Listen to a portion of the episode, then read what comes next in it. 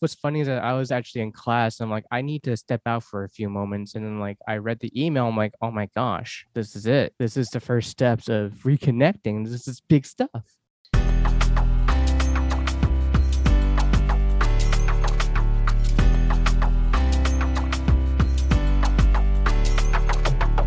Hey, and welcome to I'm Adopted Now What, a podcast where we talk about all things race, culture, and identity, one chat at a time. This is for people who want to get real, get deep, and figure out now what. I'm your host, Liza. Welcome to the podcast. Hello, everyone, and welcome back to the podcast. Last week, when I was editing, I realized that there was a little bit of an echo uh, in my recording. So I am back in my closet this week, and hopefully the echo problem will be solved. Sorry about that. I wanted to start today's episode with another Q&A uh, because I thought the last one went really well and I got great feedback on it. So I think it's, you know, I'm to keep doing it for the rest of the season and we'll see how it goes. So, jumping right into things, uh, one question that was submitted was When was the moment you believed in yourself and realized that that was true?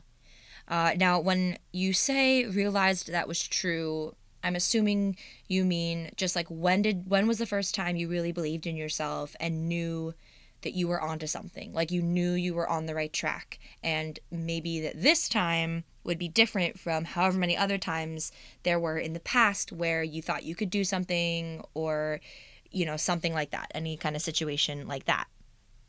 Uh if you're asking now because i believe that this person is asking me personally uh hmm i would say that the most recent time in my life where I really believed in myself and I knew that I was onto something and I knew that no matter what happened, this would be a point in my life where there was no going back. You know, this was a checkpoint and no matter how far I made it or if I failed in any future endeavor, you know, I had this moment to come back to. It may be cliche and certainly predictable, but I would say that all of that kind of came together for me uh, when I started this podcast and when I was researching how to start a podcast all of last year. You know, I've said before that I've never done anything like this. And so for me to really commit to it, uh, and not chicken out for whatever reason, whether it was lack of confidence in myself or fear of being judged or I don't know, that it would just fail and everyone would hate it or something like that. Um, but yeah, this whole podcasting process has definitely been that moment for me where now you know i'm in my third season and i feel like i'm just just starting to get the hang of things and figure it out um, and i really hope that you know there is no point of return from from here. I hope whatever I do, I always have this podcast to come back to and all of the important valuable lessons and things I've learned uh, in do in starting this endeavor as well um, is really uh, a turning point for me in my life. That is a great question. And I'm really interested to know what your answer is. So if you are listening and you submitted this question, then please uh, DM me and let me know if you've had a moment like that and describe it for me and what was it like for you.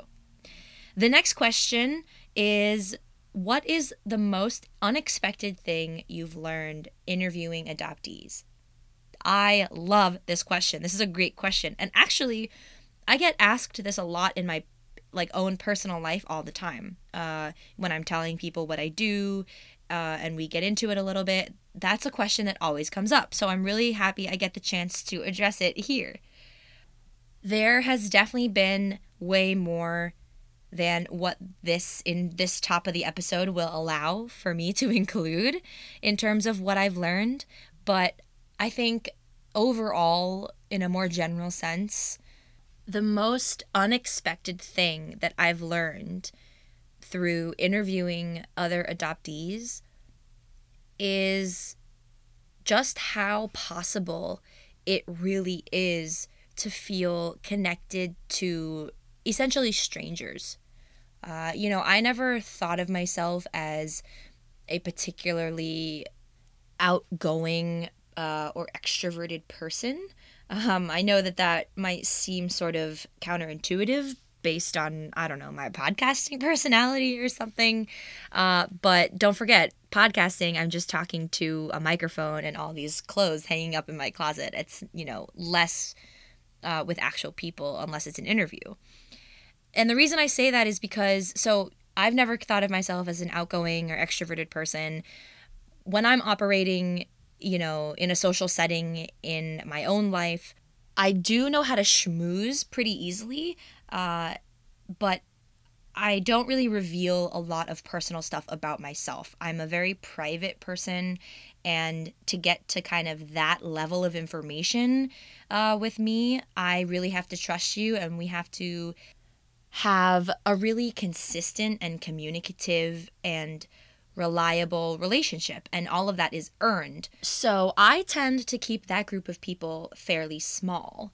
Now, the reason I bring this up is because my answer to the question was the most unexpected thing I've learned through interviewing adoptees is just how possible it is for me to actually get to that level of openness and, you know, sharing deep, real things, serious things with other adoptees who I've met for the first time or have known for one day or a few hours, right?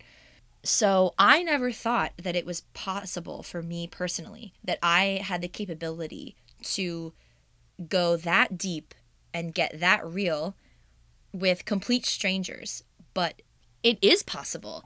And I do it and it happens with the people that I interview. Not all of them, because, you know, we're all humans and some humans are going to hit it off better than others. And I don't think that that's anything negative at all. I think that's just the nature of being, of all of us being different.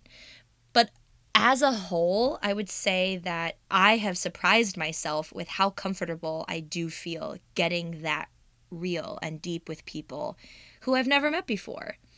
And that 100% has to do with the shared experience of being adopted. And I never thought in a million years, like, I thought, okay, yeah, there are people, there are other adoptees out there who have their own experiences with their adoption and blah, blah, blah, blah, blah, and all of that uniqueness that comes with each adoptee's own experience. And that is all true.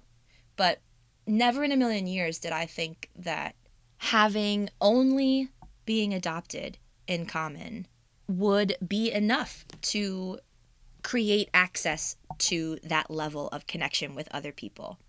Now, that is what I have learned personally, but I think it also is the same for adoptees in general. I think I've learned uh, that other adoptees feel the same way as me. You know, we're all strangers and we've all never met before, but there's something about knowing that the other person you're talking to is an adoptee that just breaks down those walls faster and in a more effective way that allows for uh, better connect, better quality connection.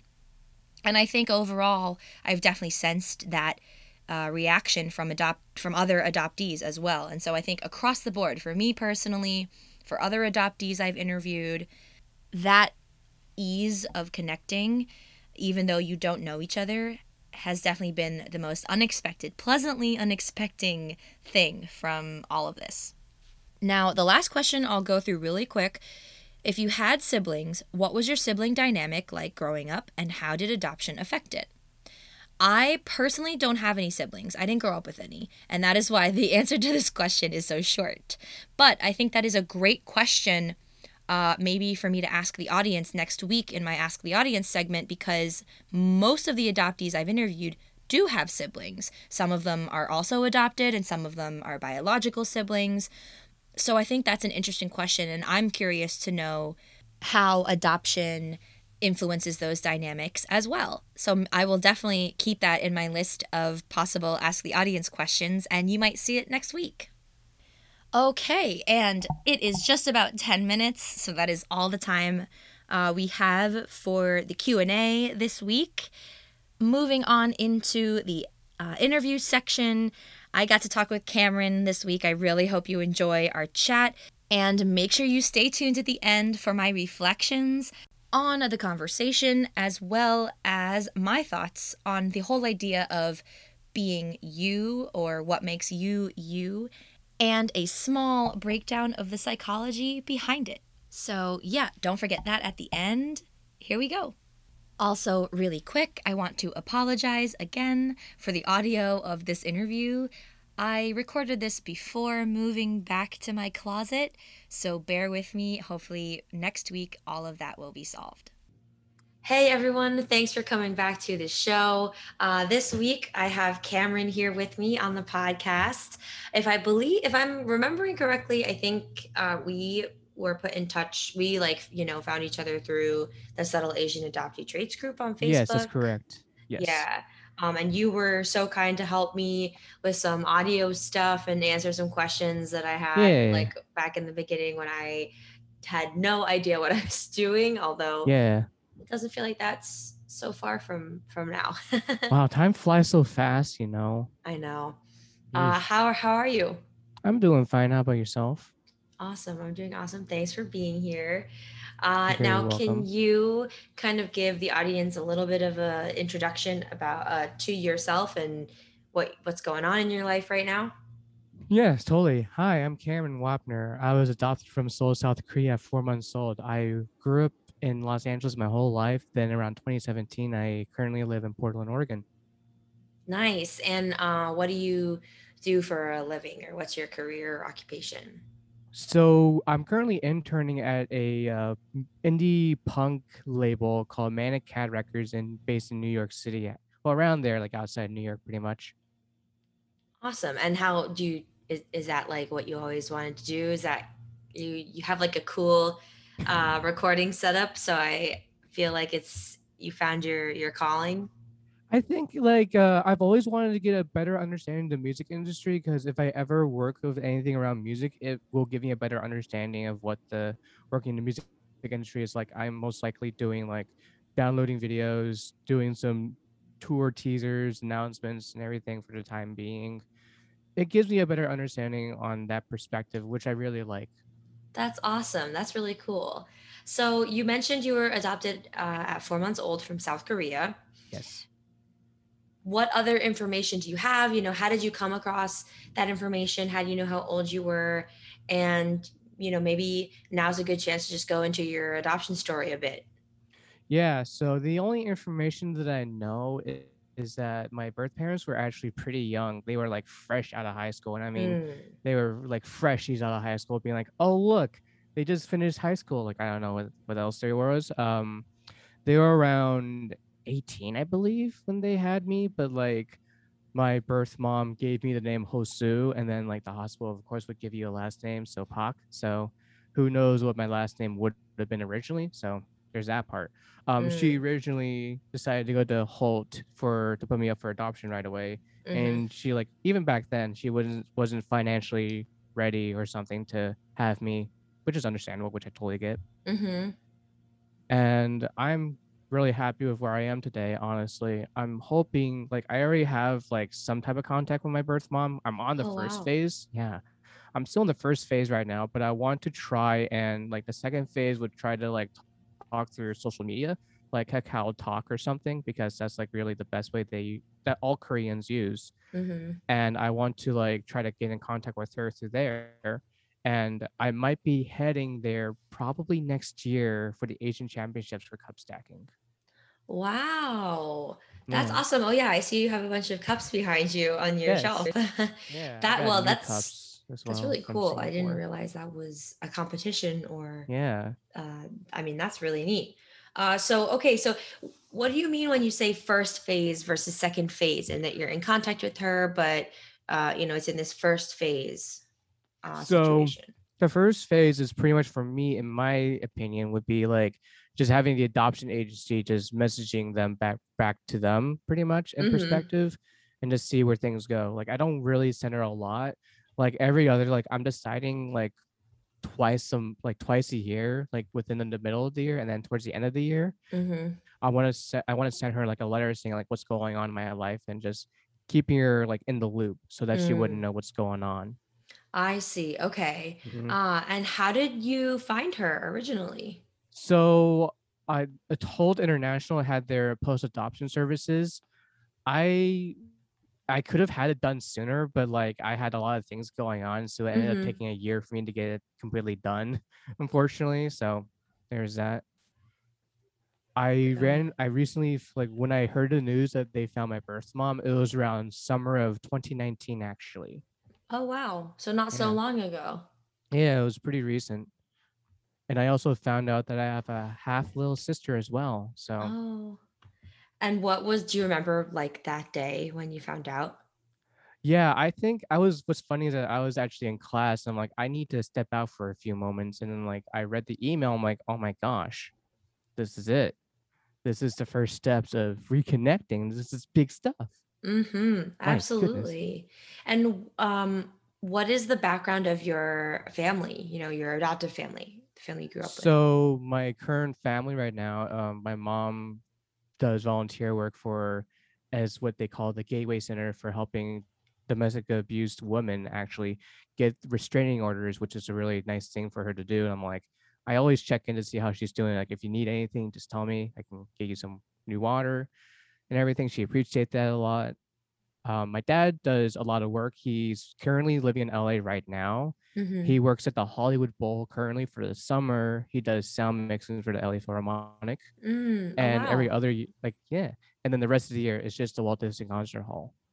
Got it. And how do they feel about, do they know that you're uh, in touch with your birth mother and interested in pursuing a connection with her? And how do they feel about that?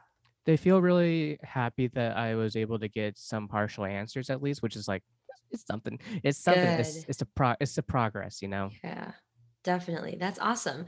Uh, going back a little bit to talk about your childhood and your hmm parents, now that we're mentioning them, did Yeah. you feel like adoption was something that you talked about a lot in the house? You had a lot of questions, and they were, Mm. you know, how did they handle the subject of adoption with you growing up? To be truthfully honest, I always known that I was adopted for a lot of reasons because like white people, white family, because it just made sense. And it's like, Mm-hmm. well, I'm not in Korea, I'm in the States, just makes sense, you know. Mm-hmm. And like I didn't really bring adoption up a lot as a kid, but like once a year when I was younger, I always have like a lot of other Korean adoptees that I knew in my circle that we always have like get-togethers at my place and have dinner all the time. So it was like a Mm-hmm. once a year deal. So we all get together, have fun, and just catch up, see how we're doing. Mm-hmm. Um, I started getting more serious into it when I was in like in my in my like junior year of college or something. Mm. And what do you remember why exactly that it was at that time in your life uh, that you uh, started being more interested? I think that like there is a company that like I'm really good friends with out there in Korea. Mm-hmm. Uh, they're currently they based in Daejeon, and it's the uh, KSSA for cup stacking, and they say that they really want me to work with them. So it's like one of the reasons why I want to like move back to Korea is like for that reason, and to also hopefully like be reconnected with my biological family, see how Mm-hmm. that goes. You know. Mm-hmm. Uh, that's so awesome. I mean, wow. Uh, what what do you imagine happening uh, when you finally go to Korea and meet her face to face? It's gonna be more of a emotional roller coaster, honestly, because waiting this long to meet her is gonna be filled with like I don't know what else to say. Just hug her and be like, I waited for this moment my whole life. Mm-hmm. And why do you think that is? Did you spend a lot of time as a child like wondering about, oh, I wonder if she's thinking about me, does she remember me? Or, you know, I'm what where does that come from? The desire, you know, the desire to want to connect with her. I think when I was younger, I really never had those thoughts back then until I was like around 18, 19 or so that I wanted I was like really curious to see if they were still around and everything. I know for a fact that my birth mom and dad aren't even together because my birth mom married someone else, which is which makes sense. Mm. Mhm. hmm So do you what kind of emo- like emotions do you feel in terms of being adopted? I really wouldn't know because there's a lot of emotions that go through my head because there's like either happy, sad, excited, upset, disappointed, all of those. It's just it, there's a lot of emotions that go through my mind, but it's mostly more of a po- I try to always stay positive no matter what the circumstances are. Mm, mhm, I see. Yeah, I I think uh you said it was around like high school when you kind of started getting more interested in your adoption history and all of that. Yeah, around there. I then I took like a year off because I needed to take care of some stuff, and then I started getting more into it during like 2019, and then when COVID hit and everything, then I found this Subtle Asian Adoptee Traits group. Oh, okay, that's awesome. How did you how, wait, how did how did you come across them? You just kind of randomly on Facebook or Yeah, I think I was randomly searching. I'm like, wait, there's a whole Subtle Asian Adoptee Traits Facebook group. Wow, that's Mm, cool. So I might as mhm. well join that, and then I went to the Zoom call, and the rest is history. Yeah, that's awesome. Uh, did you feel like like because I know for me when I found that group and I, you know, would scroll through and read, I'd be like, oh my God, you know, I can't believe there are other people that have felt the same way that I have felt. I thought I was the only Mhm. one. Did you have that same reaction? Yeah, I did Yeah. well. Uh, what if you can think of one? What is um like something that specific that happened to you where you thought, oh my God, this could only happen to me? And then when you look back on it, it was mm. really related to you being an Asian American, like an Asian adoptee living in America. I really don't know, honestly. It's just like there are many different ones, but I can't really think of one on top of my mind, honestly, straight up. Mm, mhm. Have you hmm experienced any like racism directly or direct racism towards you in COVID, especially, or since the pandemic, especially?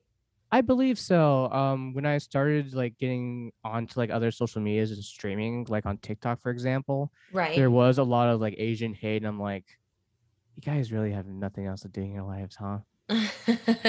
Yeah, definitely. Are are you an only child? Um, no, I'm not. I actually have an have a younger sister. She's like Oh, a year younger than me. Um, she was she's also a Korean adoptee as well. oh, that's awesome. That's cool. Yeah. Uh, do you know why your parents adopted you? Um, because my mom was always wanted to adopt a kid from like the very start, from what I remember. Mm, hmm And and and that's what have you ever you ask them that and that's what they they've told you? That's what they told me actually. I'm like, well, I don't blame them now at this point. Yeah. Hmm. Mm, Do you see adoption for yourself if you want children in the future? I really do see it happening in the future, honestly. Mm, hmm Yeah, there is someone that like that's into me, but she lives outside the country, obviously. So I can like talk with her about it, and she if she's fine with that, I'm like, perfect. I think we're all good to go. That's all great. yeah. Yeah. Um, well, that's awesome. I I'm thinking, um, how do you identify, how does your adoption play into your identity, you know, as an adult now operating in the world? How would you, you know, in for example, I mean like uh for me, my adoption now makes me so much more aware of my Asianness, my Asian Mm-hmm. appearance when I'm out in public. Yeah. Whereas before, I never really thought about my adoption in a way that would allow me to see that I'm a different race when I'm, you know, Yeah. gir- running errands or Mm-hmm. whatever.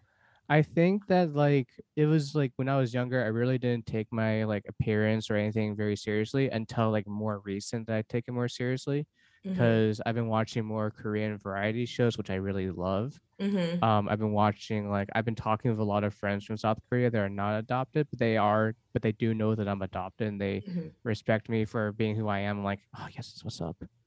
That's awesome. Yeah. Because that doesn't always happen. Uh, Yeah. I've heard, you know, stories where people aren't really accepted because they live in America or they're adopted and they have white parents or, you know, a Mhm. transracial family or something. Yeah. Uh, but but so so is that?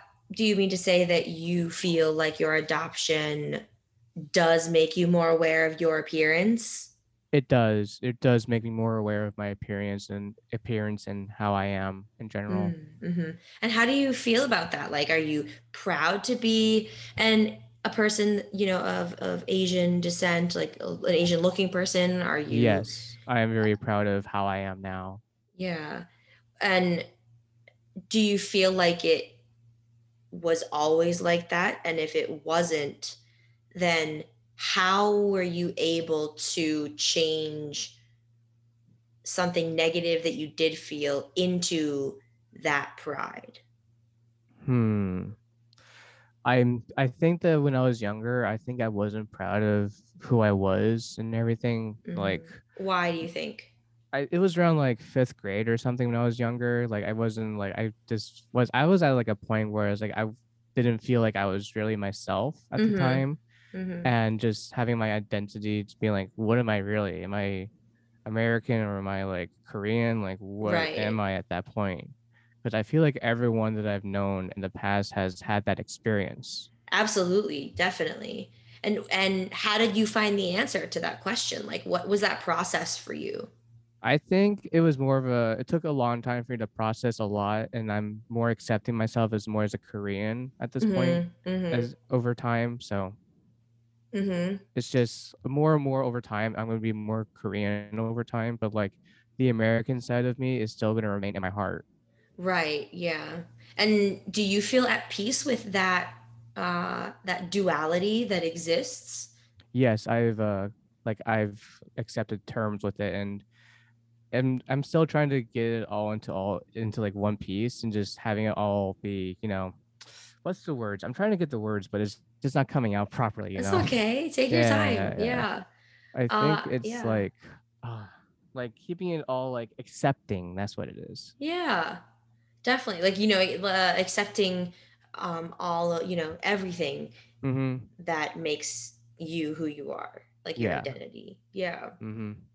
What would you say to uh someone young, you know, someone younger, the next generation, the future generation mhm. of adoptees in terms of that, in terms of knowing who you are? You're not alone. There's ev- everyone else has had that struggle and experience of what you're going through. Once that happens, don't hesitate to ask for help. You there are resources that you can go to. You can even ask an older adoptee for Mhm. questions and they are more than welcome to answer them, even myself too. Mm-hmm. Mm-hmm. Definitely.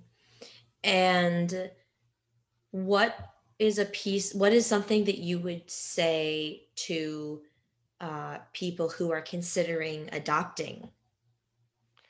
Don't be afraid to adopt. There are kids who want a second chance at life, if that makes sense.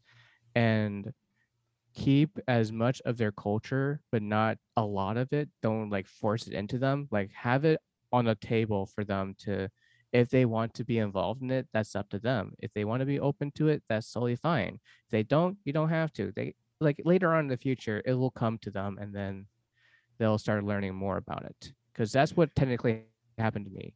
I kind of put that all aside for now. And then like during my after high school and going to college, I got more into it. Mm-hmm. I think that's great advice. Yeah, it's usually, it, it always takes time. It It's never, yeah, it's never going to happen right away.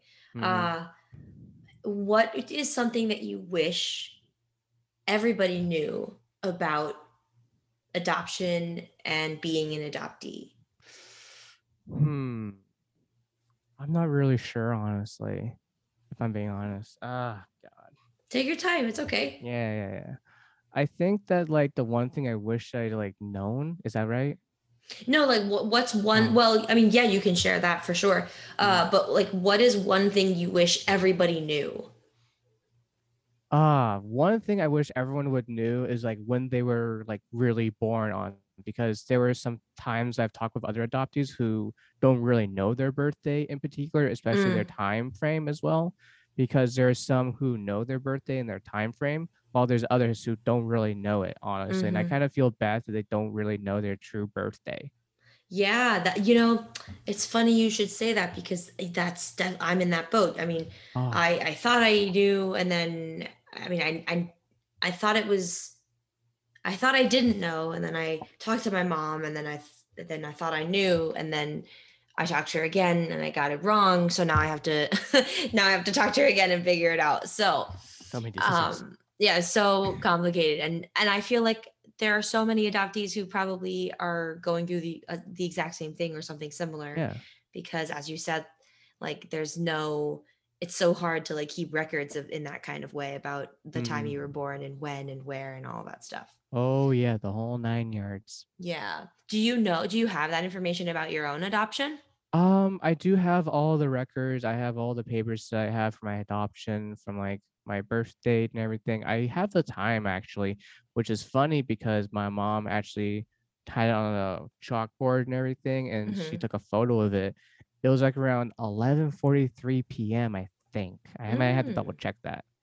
oh cool okay wow that's awesome yeah i mean if you know your your birth time and your birth date and you're an adoptee that's then you know how special that is i feel like you Yeah, it already know yeah Mm-hmm. definitely uh, well i mean thank you so much cameron this has been amazing talking to you Same to you uh, as well. and thank you for being so open and willing to share you know so much of yourself and your story uh, and it, it was such a pleasure to have you here Same. Really big honor to be on here, honestly. Uh, thank you so much to the audience, to you guys for listening, and we will see you next week. All right, that is a wrap on my conversation with Cameron. I know it was a little bit shorter than some of my other interviews are, but that is just the nature of these things. Some interviews are longer, some are shorter, and it is all okay. So, um, for the reflection segment today, I wanted to talk about this idea of accepting ourselves or accepting yourself and, you know, what makes you you or being you, you know, you do you. Like that's what they say. And so I wanted to talk about that um, concept because I feel like it comes up a lot not only when you're a young adult and in life in general, but it comes up a lot, especially when you're talking about adoptees, adoption, and all of that stuff, just because there's an extra layer, an extra step, if you will, to discovering um, who you are or, you know, quote unquote, who you really are. So it's a really relevant subject for adoptees that I wanted to take a minute to chat about with all of you. So, getting into the more technical uh, terms and psychology behind that idea of you do you, be who you really are, and all of those sayings that I'm sure we've all heard. Um, in psychology, a lot of what that describes is the process of self actualization, um, which basically is just the idea of like achieving your highest level of personal and psychological development, where your personal potential is fully realized. So, to put it another way, the realization or fulfillment of one's potential, especially considered as a drive or need. Now, the second piece, you know, when you consider it like a drive or a need, comes from Maslow's hierarchy of needs, which, if you've ever taken Psych 101, you hopefully learned. But for our non psychology students in the audience, um, Maslow's hierarchy of needs is basically if you, you know, to, you know, to put it simply, if you took the food pyramid and changed it to be a psychological pyramid or a needs pyramid. At the bottom or the base of the pyramid, you have all of your physiological needs, so like food, water, shelter, things like that. One tier up from that is safety, and that encompasses things like having employment and having health care. Um, then up from that is relationships and that means you know all of your familiar relationships your friendship relationships uh, your acquaintances all of your relationships with all of the people that you know. After that, we have esteem. Now, that could mean uh, respect. You have respect from others and you respect yourself. It could also mean things like freedom. You know, you, you have autonomy. You can drive where you want, when you want, and things like that. Then you get to the top of this pyramid or the, the, the top of this hierarchy of needs that Maslow describes. And the top portion is self actualization, which, you know, as we've talked about, is realizing your full potential. So when we talk about self actualization as a drive or a need, that is the context that we are talking about it in. The context is this hierarchy of needs, this pyramid where, you know, our, our food and water and shelter are on the bottom. And, you know, the most literal needs, I guess you could frame it as, are on the bottom. And then the most abstract, intangible need is at the top, which is self actualization, your own potential.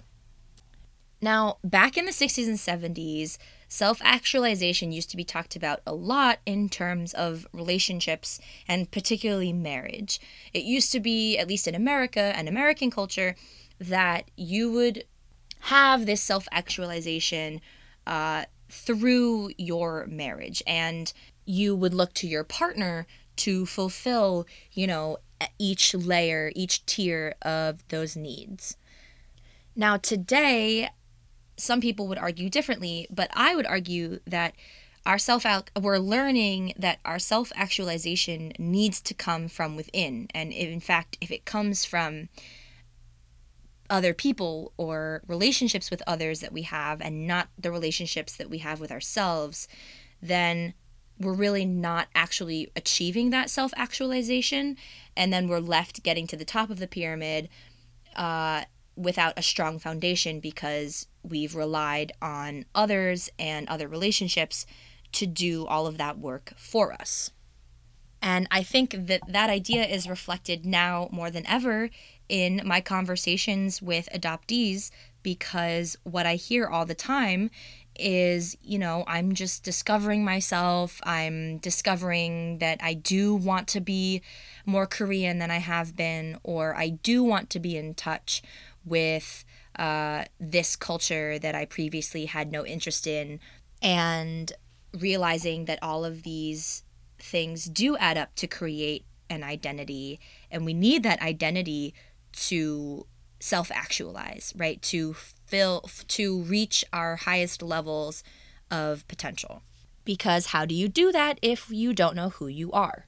Another uh, reason why it's especially relevant to adoptees is for interracial adoptees in particular, uh, because you are put in this environment that has an established culture uh, and an established way of life already.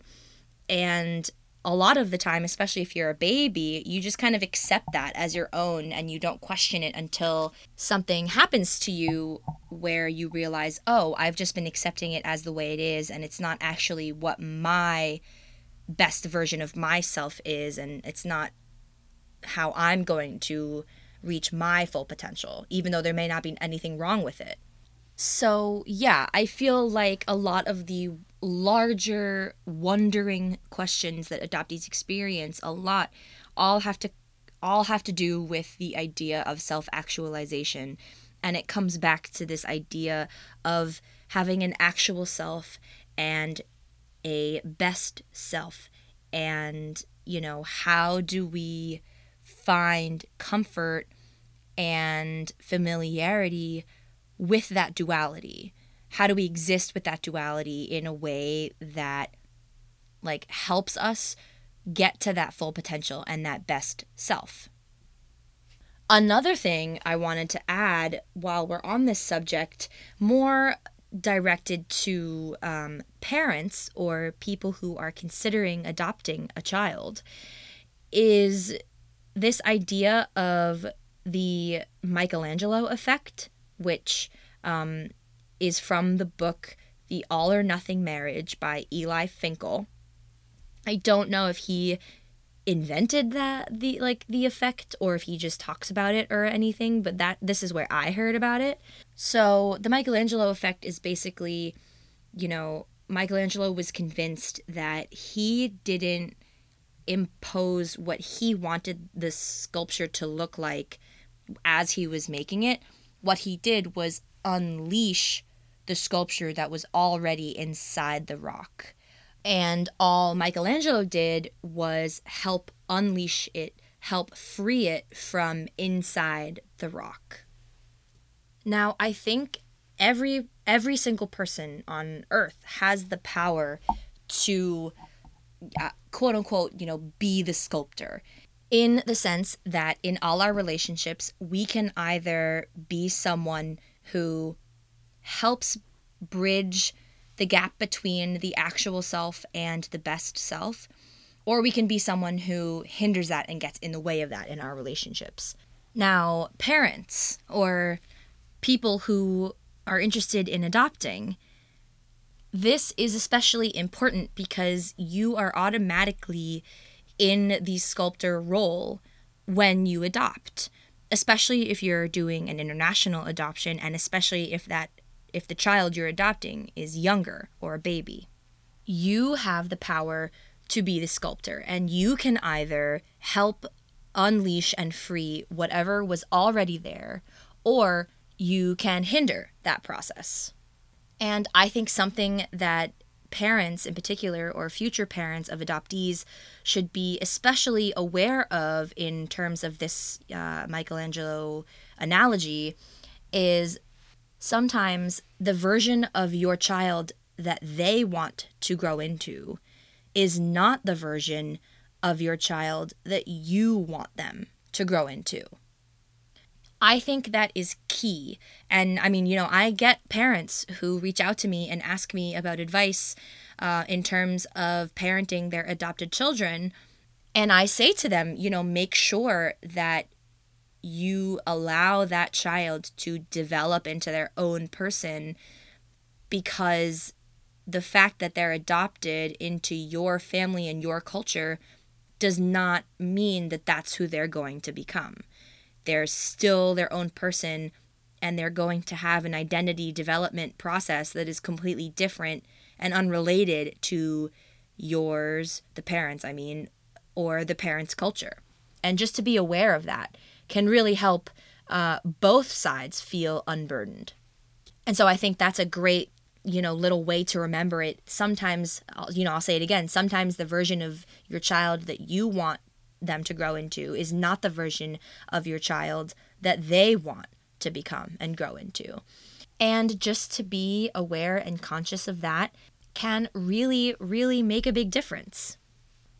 So, again, that was just kind of me going over a lot of the, you know, big wondering questions of who am I and what makes me me and what is my identity and basically putting a psychological term for those questions, right? Because again, we always feel more comfortable with things when we can label and identify them. So, I would say all of those questions are related to this idea of self actualization, the idea of reaching your fullest potential and bridging the gap between your actual self and your best self, and being at peace with that existing duality.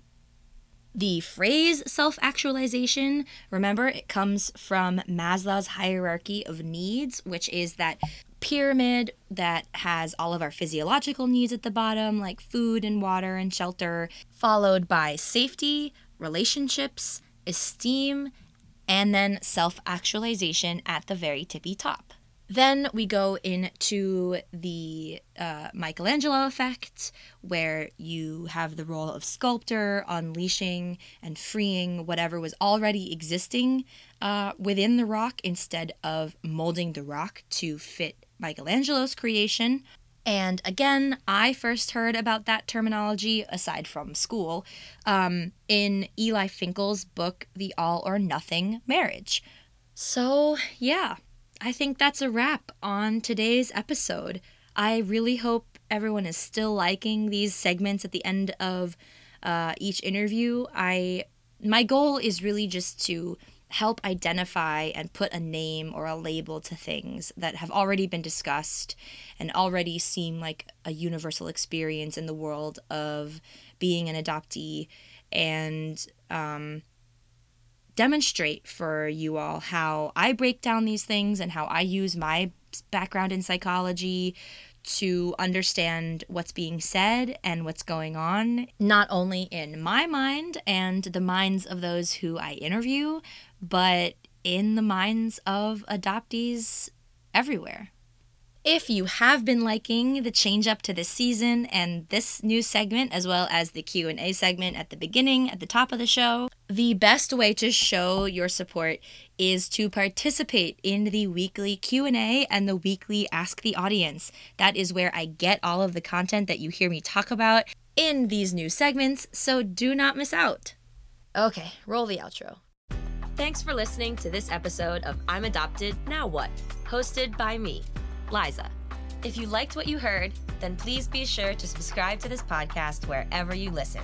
Leave a good review and share this episode with a friend. If there's a topic you'd like to hear discussed on a later episode, DM me and tell me all about it. You can do that and find this podcast on Instagram and Facebook at I'm Adopted.podcast. See you there.